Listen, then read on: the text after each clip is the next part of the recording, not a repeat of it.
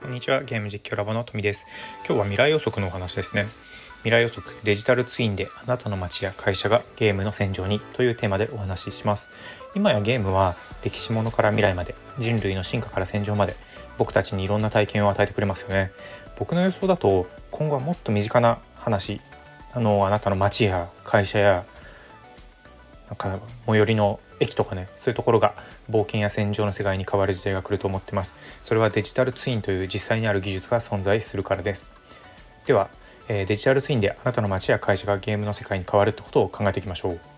デジタルツインとは実際の空間から スリーディー さん次元ですねのカメラ技術などでデータを取得して、そのデジタル空間に同じ世界を再現する技術です。スマートシティってご存知ですか？あのトヨタが今作ったりしてるんですけど、のような都市開発とか工場、化学プラント、えー、発電所のような、えー、現場の情報ですね、えー、建設現場とかね、そういうところ、ね、スリーディー の世界に取り込んで、えー、実際に将来改造するとき、工場とかね、将来改造しますよね。そういう計画を立てたり、えー、トラブルや災害があった時のシミュレーションに使います。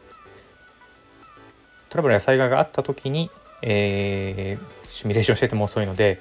そういうことがあることに備えてシミュレーションしておく感じですね。まあ、最近はコロナ禍で、えー、くしゃみをした場合の飛沫の動きやなんかをデジタル空間で評価したり、エアコンの冷却効果を スリーディー 空間で見える化するような映像を見たことあるかもしれません。こういったバーチャルの世界に、えー、現実と同じ環境を作ることをデジタルツインっていうんですね。デジタルツインはもう何十年も前からある技術なんですよ。で、最近はなんで最近あの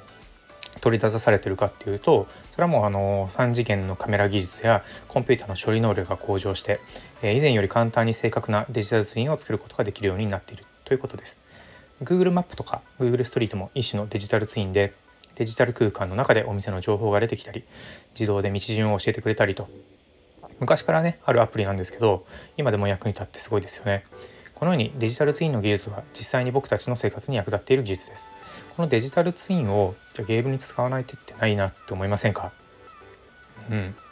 デジタルツインで作った街や会社をゲームのフィールドにして広告やリクルート活動に使っちゃうっていうような、そんな使い方考えちゃいました。例えばトヨタの工場をデジタルツインにしてデッドバイデイライトのフィールドを作ったらどうでしょう？デッドバイデイライトってあのカナダのゲーム会社が開発したもので、あの今大人気のサバイバルホラーゲームです。ゲーム実況も長期間にわたって本当ね、動画でも生放送でもね大人気なんですけど、これ実際と同じトヨタの工場がホラーの世界に作り変えられて、そこでモンスターたちが鬼ごっこしちゃうわけですよ。でトヨタの工場って秘密情報が多いので、実際に全公開なんてできないんじゃないのっていう話もあると思うんですけど、まあ、画像処理で秘密情報を見えないようにすることは簡単なので、あとはもうトヨタさんとそこのゲームの会社さんですかね、そこでどういう取り決めをするかっていうところがポイントかなと思います。でトヨタは、えー、グループ会社や下請け会社など関係者さんびゃくごじゅうまん人いるって言われてるんですよ。すごいですよね。うん。なんだろう。広島とかより多いですよね。うん。関係者であればね、もう自分の工場でホラーモンスターたちが鬼ごっこするシーン見てみたいと思うんですよ。絶対見たい。トヨタには若い従業員もたくさんいるんで、実際にデッドバイデイライトをプレイしたい人もいるでしょうと。うん、最近あのトヨタのトヨタ社長が水素自動車でカーレースに出る シーエム あるんですけど、見たことありますか？あの シーエム であのトヨタ社長がアクティブでオープンでかっこいいっていう印象が世界に広がったと思うんですけど、ではね、えー、トヨタ社長が有名 YouTuber や芸能人とトヨタの工場でデッドバイデイライトをプレイするゲーム実況見たくないですか？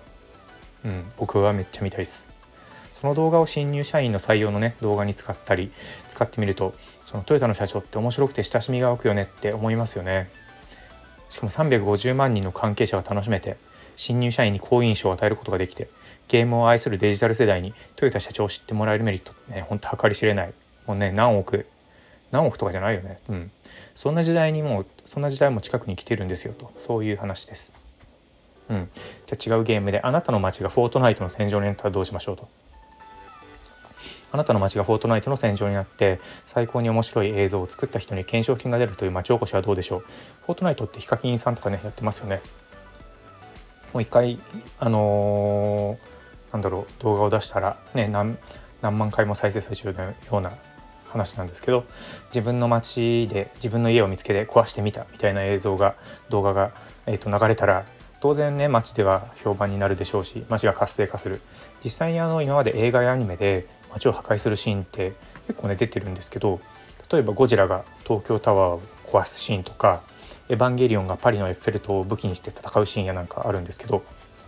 うん、ゴジラが東京タワーを破壊するシーンなんて超有名で、同じシーンが何度もテレビで放映されてるんですよ。でエヴァがパリのエッフェル塔で敵を攻撃するシーンも、これは今後も繰り返し視聴されるんじゃないかなと思います。もうひょっとしたらエッフェル塔は知らないんだけど、エヴァが武器にした塔っていうことで知ってる人はいるんじゃないかな。うん、同じようにあなたの街を破壊するゲーム実況は何万人もの人が見るかもしれないんですよね。で何万人もの人が視聴する動画であなたの会社が壊されたら、当然会社にとっては宣伝になるわけですよ。で看板が壊されて製品は有名になると面白い、うん、